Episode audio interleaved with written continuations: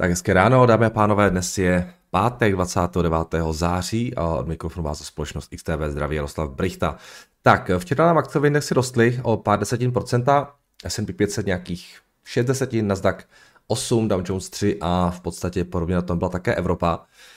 Takže jsme trošku rostli z těch nižších úrovní, ale přesto S&P 500 je pořád od toho svého červencového píku eh, nějakých 7% minus, a třeba small capy jsou na tom ještě hůře a Russell 2000 klesá o 11%.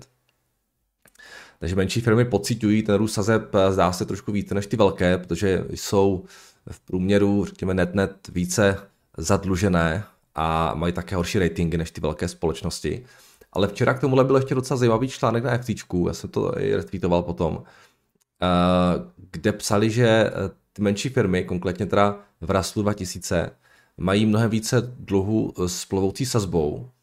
A prý je to něco kolem 30% dluhu, zatímco v S&P 500 společnosti mají zhruba 7%, takže i tohle je docela nepříjemná záležitost pro tyhle ty společnosti. Um, a samozřejmě ty firmy v tom Rustlu 2000 jsou pořád relativně velké. V porovnání třeba ještě se spoustou dalších společností soukromníků, kteří jo, prostě na tom akciovém trhu zakotování vůbec nejsou a ti pravděpodobně jo, ten podíl toho, těch půjček bankovních a tak dále, které jsou jo, floating rate, tak eh, tam bude mnohem, mnohem větší než 30%. Takže uh, tohle je segment, který to trošku schytává a je to zase jeden, jedna z oblastí, která, které, které, které se ten které se ty, ty vyšší sazby prostě dotknou více než, než třeba spotřebitelů, kteří jsou izolováni uh, z části díky právě těmi fixovanými hypotékami a tak dále. Takže zajímavá dynamika v té ekonomice, uvidíme, um, jak dlouho samozřejmě ty sazby budou vysoko, kam případně ještě vyrostou, ale prostě je to věc, která na ty menší hráče uh, začíná docela nepříjemně doléhat.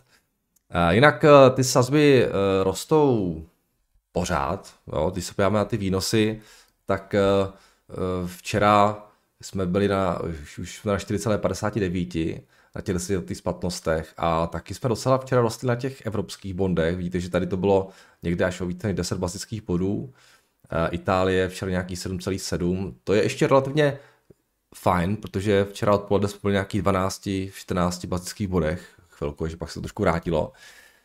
Um, jo, není to přitom jenom o té Evropské centrální bance, která samozřejmě zvyšuje sazby a, a možná je tam ještě nějaká šance, že by třeba zvýšit mohla, ale bondařům eh, moc nehraje do karet ani ta fiskální situace eh, v Evropě. Včera jsme se třeba dozvěděli, že Itálie upravila svůj výhled na rozpočtový deficit eh, na příští rok a to z 3,7% HDP na 4,3% HDP. Eh, přičemž své rozpočtové plány zveřejnila také Francie, která má příští rok omezit deficit ze 4,9 na 4,4%. Takže sice omezují, ale ty deficity jsou pořád poměrně vysoké.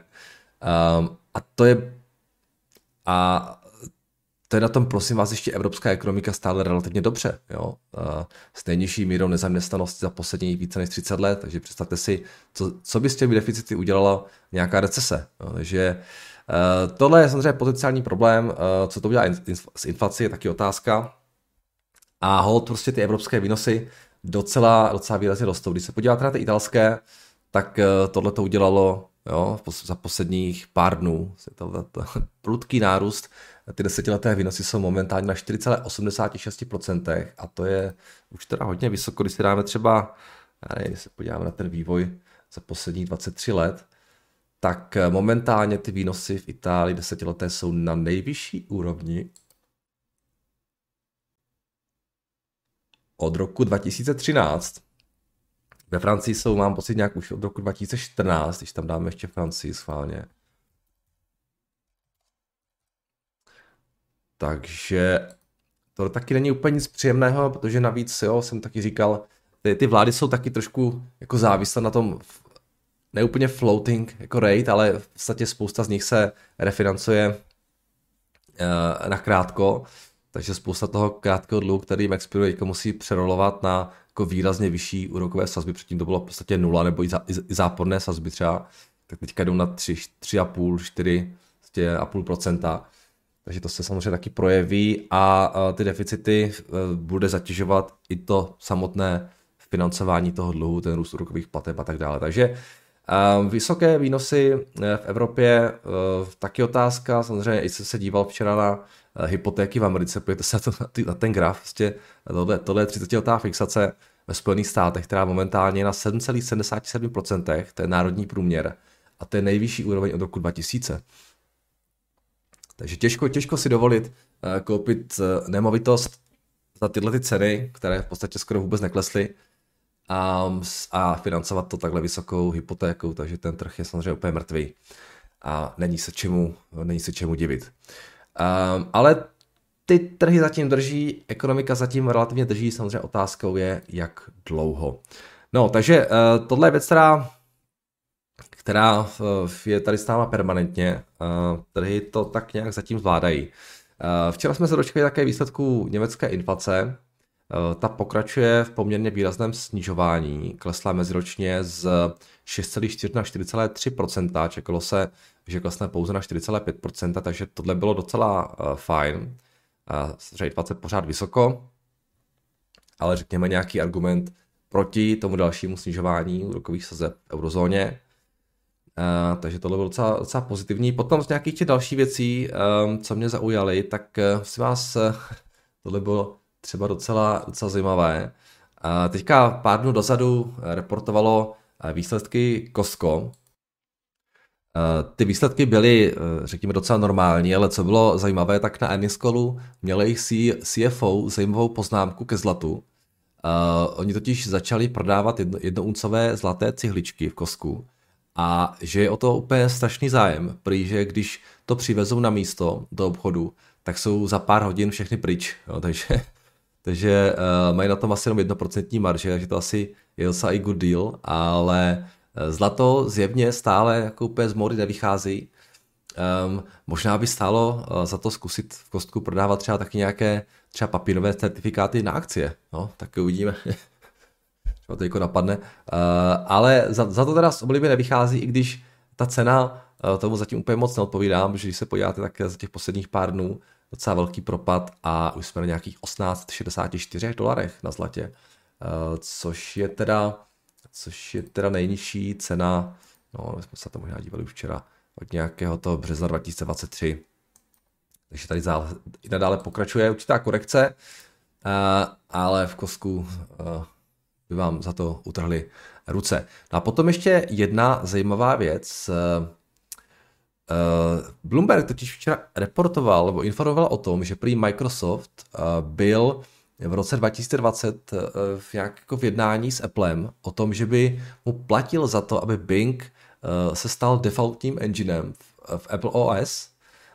Apple nakonec teda zůstal s Googlem, ale tohle je docela zajímavá zpráva, obzvlášť samozřejmě v souvislosti Ehm, s tou DOJ žalobou vůči Google, která z části stojí právě na té spolupráci mezi Googlem a Applem, jo, kdy Google platí, vlastně platí Apple ročně nějakých 13 miliard dolarů nebo něco takového. Ehm, navíc teďka, to bylo v roce 2020, jo, navíc teďka Microsoft samozřejmě má to svoje AI, kterou uh, přes Bing začíná tlačit, takže jednání možná budou pokračovat s Applem. Do toho ještě Apple se snaží prý taky pracovat na nějakém svém vlastním eh, search engineu. Takže pro Google eh, nic moc pozitivní, eh, pozitivní zprávy, řekl bych, pokud by samozřejmě někdy v budoucnu ztratil své postavení v, v Apple, tak v tom Apple OS, tak je to určitě problém, obzvlášť, jo, že to je jako dominantní dominantní operační systém ve Spojených státech, kde je um, to postavení Apple je extrémně silné a zrovna ten trh Spojených států je nejzajímavější, jo, reklamní trh, takže takže zajímavé, no uvidíme, co se v tomto ohledu bude dít dál, ale uh, mám taky pocit, že, že tomu trošku zvoní hra na tomu postavení uh, Google, no, tomu, tomu monopolu uh, Google. Už se o tom spekuluje delší dobu, ale, ale um, možná do pár let uh, se na tom něco změní, uvidíme. No a potom ještě poslední věc. Včera, včera reportoval, reportovala společnost Nike své výsledky za minulý kvartál. Se na ně podíváme. Já jsem tak jenom tak rychlosti projel. Tam ty tržby byly lehce pod koncenzem. Každopádně EPS bylo EPS dokázalo příjemně překvapit a to, to bylo zase nad koncenzem, takže to bylo fajn.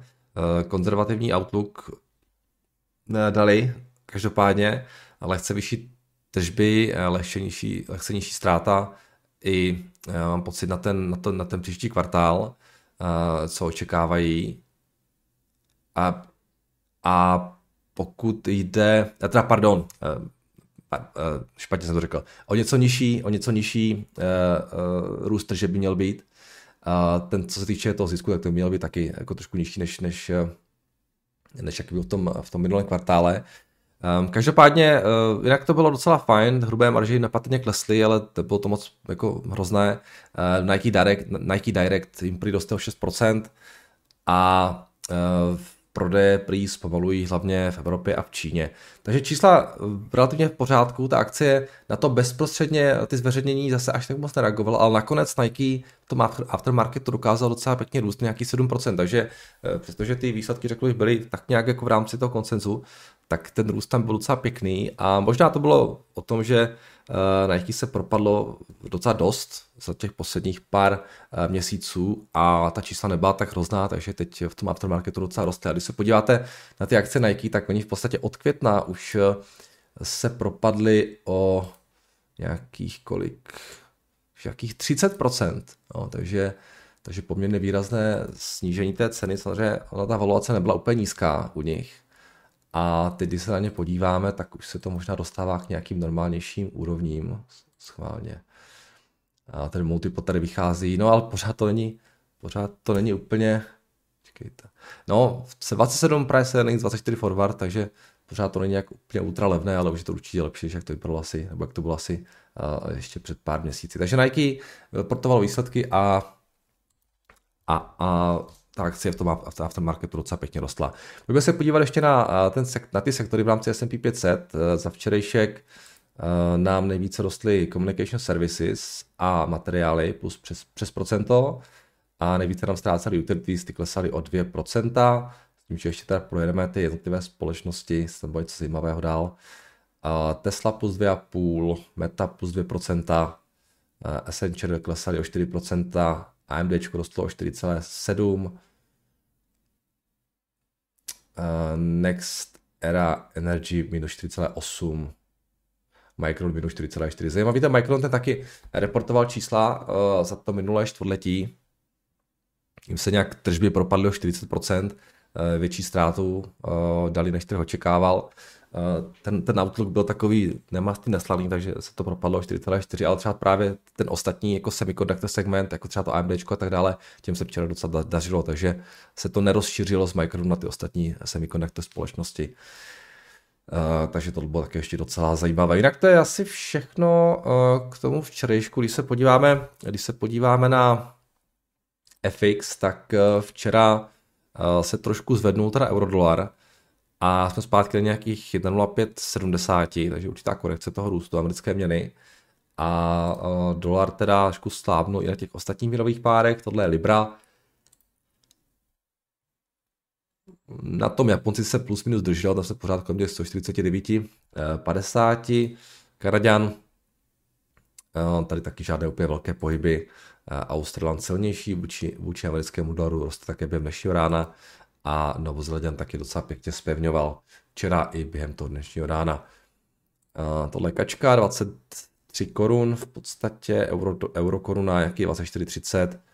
Zlato jsme se dívali, stříbro se včera docela drželo, dnes ráno trošku roste. Ropa se vrací na nějaký 91 dolarů, nebo pod 92 dolarů. A tohle je teda ten zbytek, to jsou indexy, které se trošku zvedly.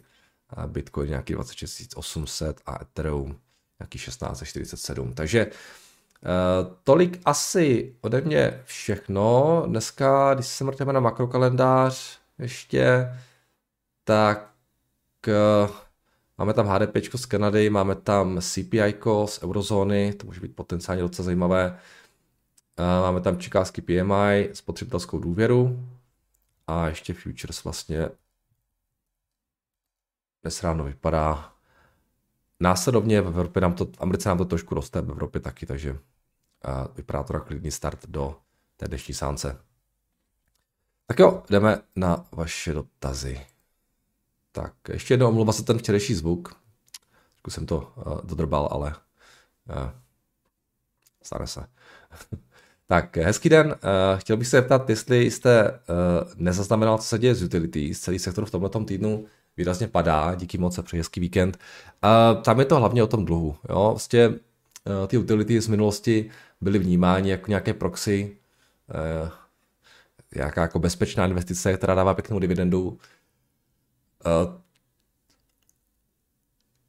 ten, ten jejich dividendový výnos byl docela konkurenceschopný v tom prostředí nulových sazeb samozřejmě, ale teď, když dostáváte jo, od desetiletých treasuries prostě 4,5% výnos, tak ty utility samozřejmě jsou zdaleka tak atraktivní, tam jako ten výnos se nezvyšuje úplně jednoduše, oni v podstatě na, na tomhle jsou zatvrdlé dlouhodobě, co dělají teď a um, proto ty akcie trpí. Jo? Pokud by ty výnosy klesly, tak pravděpodobně ty utilities, utilities budou fungovat zase pěkně, ale hold prostě teďka uh, úplně nefungují.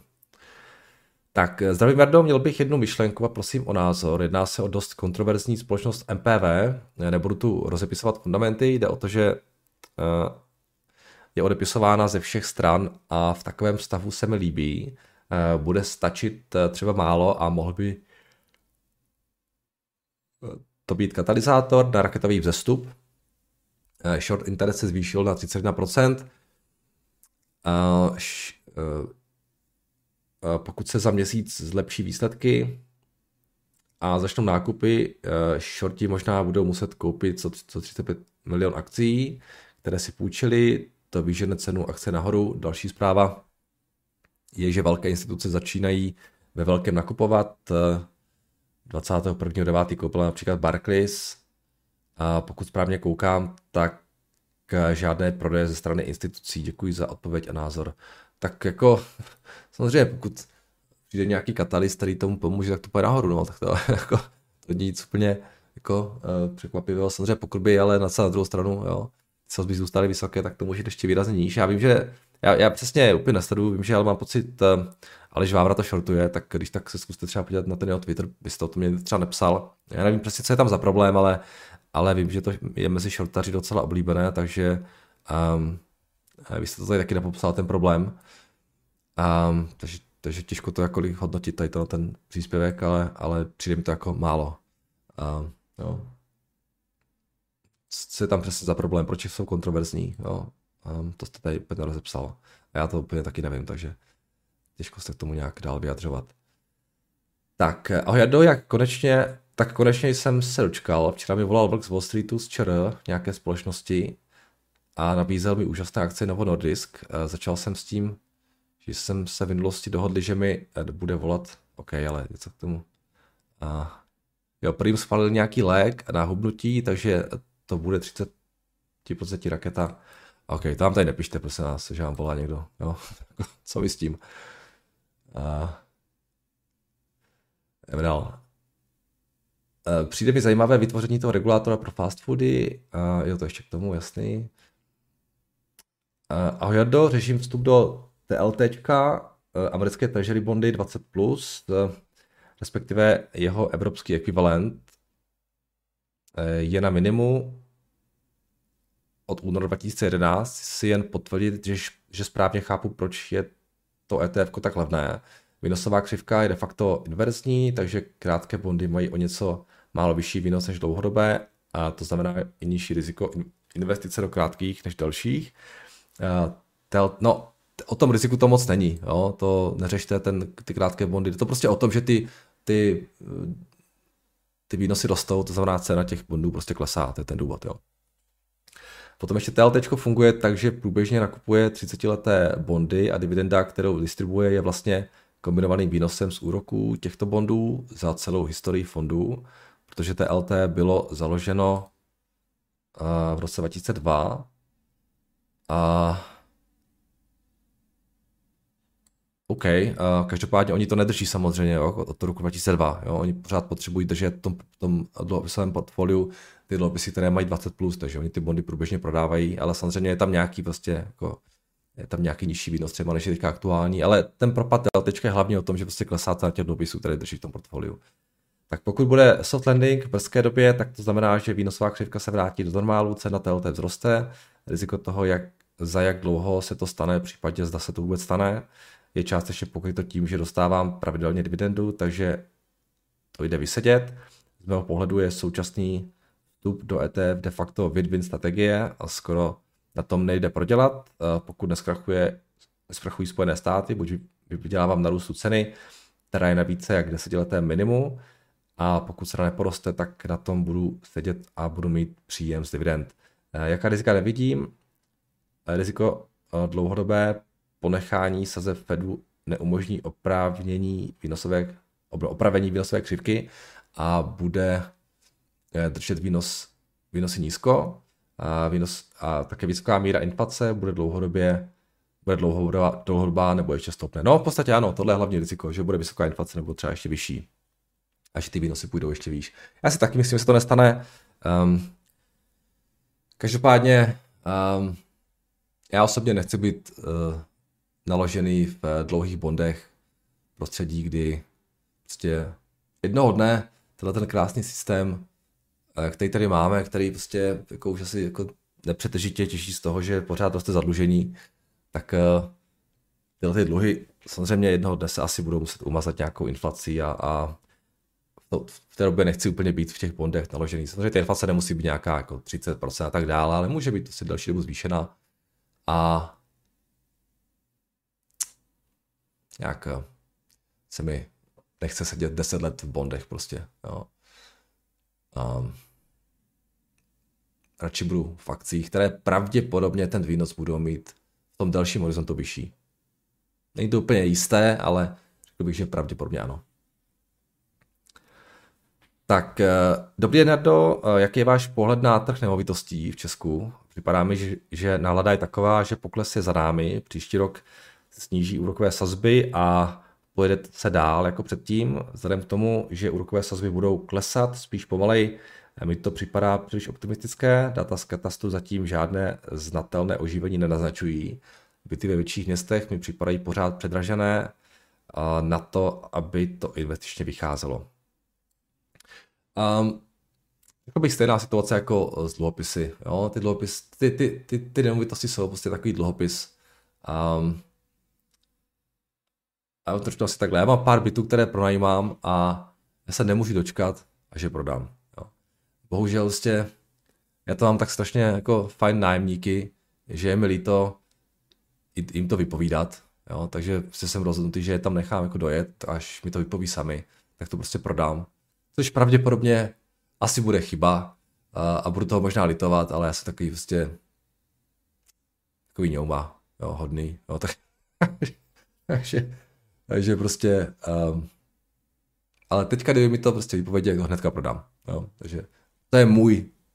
Ale já taky mám strašně jako negativní vztah k těm nemovitostem, protože mi to hrozně nebaví řešit. A taky si myslím, že uh, ty akce mi budou fungovat dlouhodobě líp než ty nemovitosti. Takže, takže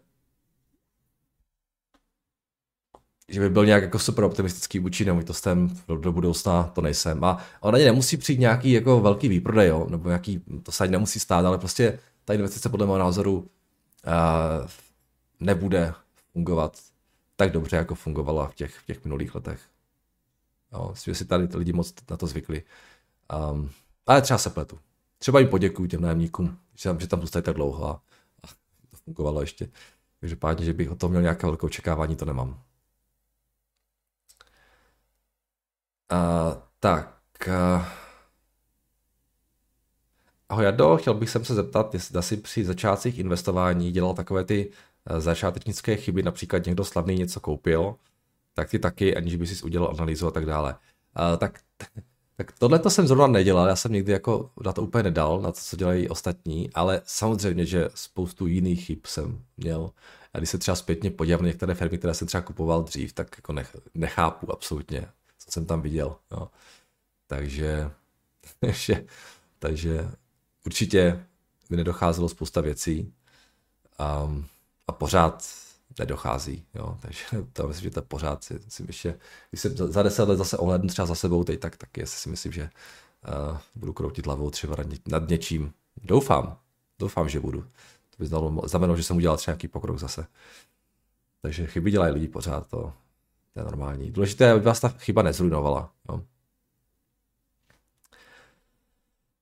Tak, uh, dobrý. Tak tohle všechno z uh, YouTube.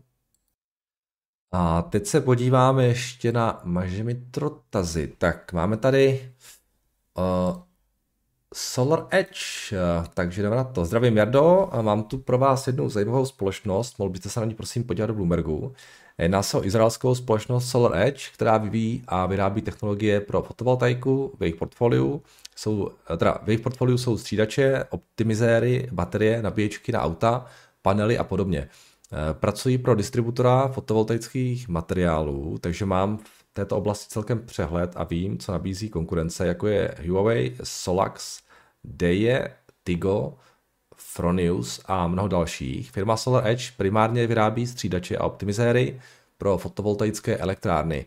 Rád je přirovnávám k Apple, protože jsou nejlepší, mají uzavřený systém a na trh přišli jako první s technologií optimizérů, které optimalizují výkon panelů. Vše máte eh, propojené s aplikací v telefonu, kde vidíte přesné detaily o elektrárně, včetně informací, jaký panel kolik vyrábí.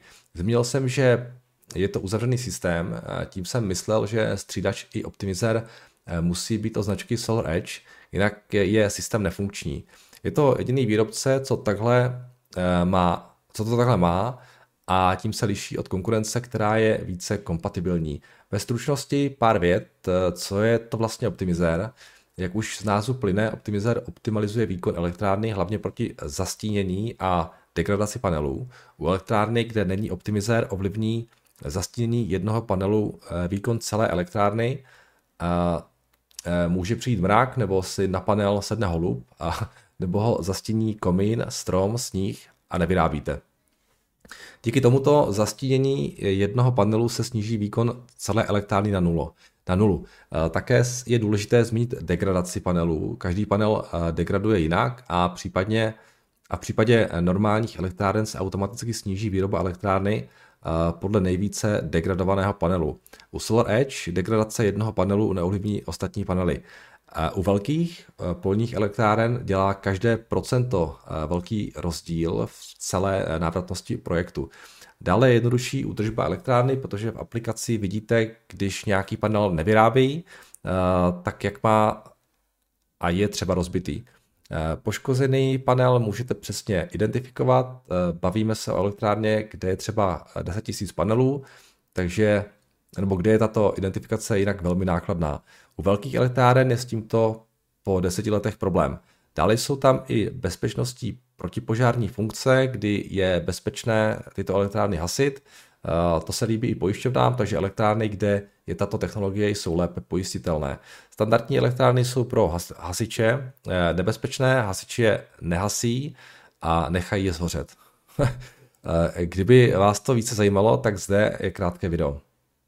V Česku přišlo tento rok nové nařízení, kdy optimizéry nebo jiné zařízení, co umí Rapid Shutdown, musí být na každé elektrárně od 10 kW do 50 eh, kW. Eh, tímto směrem se ubírají okolní země, kdy jde primárně o zmíněnou bezpečnost. Díky těmto nařízením vidím v této oblasti bezpečnosti elektrárny velkou budoucnost. Akcie vyklesala z nějakých 356 dolarů na dnešních 127 a stále má klesající trend. Dle mého názoru je hlavní důvod, že optimizéry začala dělat i konkurence jako Huawei a Tigo a ti si také ukrajují z koláče. Solar Edge každým rokem zvyšuje výrobní kapacity, protože je vyšší poptávka než nabídka. Minulý rok, když jste chtěl stavět elektrárnu ze Solar Edge, tak jste na materiál čekal i rok. Situace je teď lepší a materiál máme skladem. Solar Edge dělá jak komerční, tak rezidenční střídače a právě u rezidencí dochází k velkému útlumu poptávky a to je určitě negativní, negativní faktor. Další negativní faktor je výroba v Číně, ale to mají všechny firmy v tomto odvětví. E, Solar Edge nedávno koupil firmu, která se zabývá agrofotovoltaikou a budou prodávat otočné pozemní konstrukce na pole. Na poli budete moct pěstovat a zároveň vyrábět elektřinu je to další zajímavý směr, kterým se vydají. Trend EU známe všichni, takže si myslím, že i přes slabší to poptávku v rezidencích je to zajímavá sázka na obnovitelné zdroje. Co na to říkají čísla? Eh, kdyby vás zajímalo více, tak zde jeden článek k výhodám eh, Solar Edge. Díky moc a ať se vám daří. Tak, eh, tohle byl vynikající dotaz. Díky moc, Dané, za něj. Je super, že někdo od Fochu píše tyhle ty věci, takže to si jako vždycky moc cením. Takže skvělé, díky za představení. Já je znám, jsme tady už párkrát možná taky, myslím, teda propírali dřív, Každopádně tohle bylo asi nejlepší představení, co jsme tady zatím, zatím měli, takže samozřejmě budete, budete na seznamu a budu potom na vás odkazovat ten váš dotaz, když se na to se někdo zeptá. Um, co mě překvapilo, že jste tady nenapsal uh, Enphase Energy. Já nevím, jestli uh, to třeba v Evropě nefrčí nebo co, ale já mám za to, že uh, jeden z těch konkurentů uh, Solar Edge by měl být taky, taky Enphase. Uh, nevím, jestli třeba nemají ten jako komplexní systém tak jako Solar Edge, ale um, to je taky docela oblíbená uh, společnost, uh, kotovaná na burze. Odpověď na tu otázku, nebo respektive ten, ten propad té akcie, uh, hledejte právě v těch svých zásobách. Uh, píšete tady, že, že dřív nebylo, uh, že nebyly vůbec na skladu a byl, čekal se ně rok a teď už je máte na skladu. To, je ten, to je to issue, protože i mám pocit, že v těch earnings kolech Solar Edge a Enphase tak se vyjadřovali právě o tom, že ta poptávka se normalizuje, nebo že spíš teďka jako oslabuje.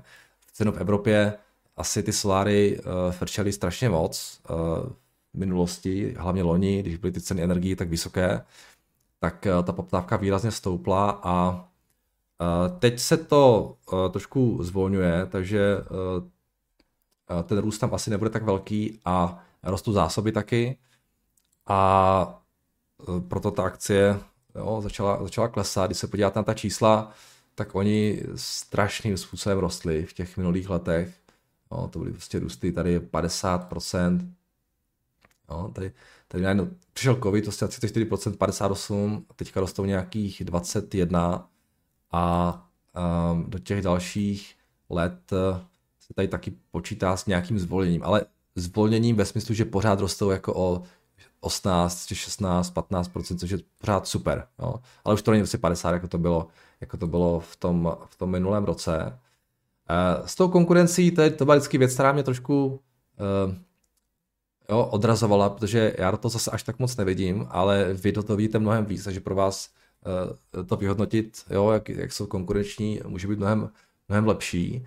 A ta valuace, jaká je teď, podle mého názoru, pokud jste toho názoru, že prostě to je jako top záležitost a že mají budoucnost a že, že ten, ten ekosystém si mají nějak podchycený, tak ta valuace nevypadá vůbec špatně, musím říct. Jo.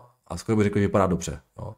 Protože, protože se bavíme o firmě, která dělá vlastně, vlastně půl miliardy, jo, a roste moc pěkně a prodávají se na, na multiplu 14, jo, forward multiplu 11. Takže tohle si myslím je jako docela zajímavá věc. Nemají vůbec žádný dluh, takže to IVčko e bude ještě nižší, tam to multiplu.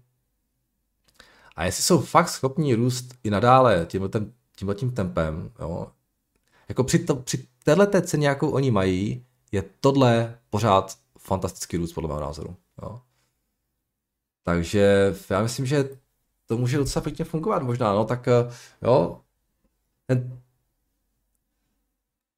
těžko říct, proč jsou tak levní, jo, vlastně, jestli tohle fakt sedí ta čísla, tak eh, za mě to vypadá docela pěkně, no.